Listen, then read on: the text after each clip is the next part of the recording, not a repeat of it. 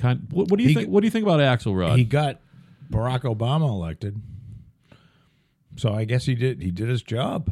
yeah. I mean, do you ever watch that Axe Files or whatever? No, I watched none of that because you know that anymore. that started as a podcast. That was a long form interview, and then they put it on CNN, and- and now it's back. It was off for a while. It's been back since September or something.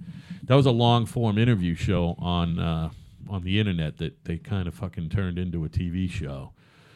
Ted You watch- Nugent wants to kill Hillary Clinton. Ted Nugent is a maniac, by the way.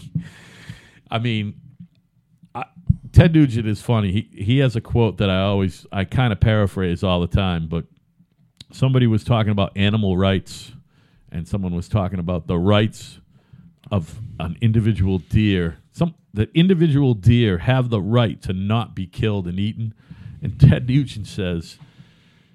Not only do they have the right to be killed and eaten, but they have the right to be sauteed in garlic and butter and eaten by me. right. You know what I mean? He, Well, lo- he- he loves his fucking game, man. He did. Uh, By the way, you can't argue with the guy. He's 70. You know who Ted Nugent is? He's a fucking famous guitar player. I'll play you some of his shit. He's also like a wacky gun cat rights guy. scratch fever. Am I Fever. actually? Amboy Duke. You know who actually- he is if you heard him.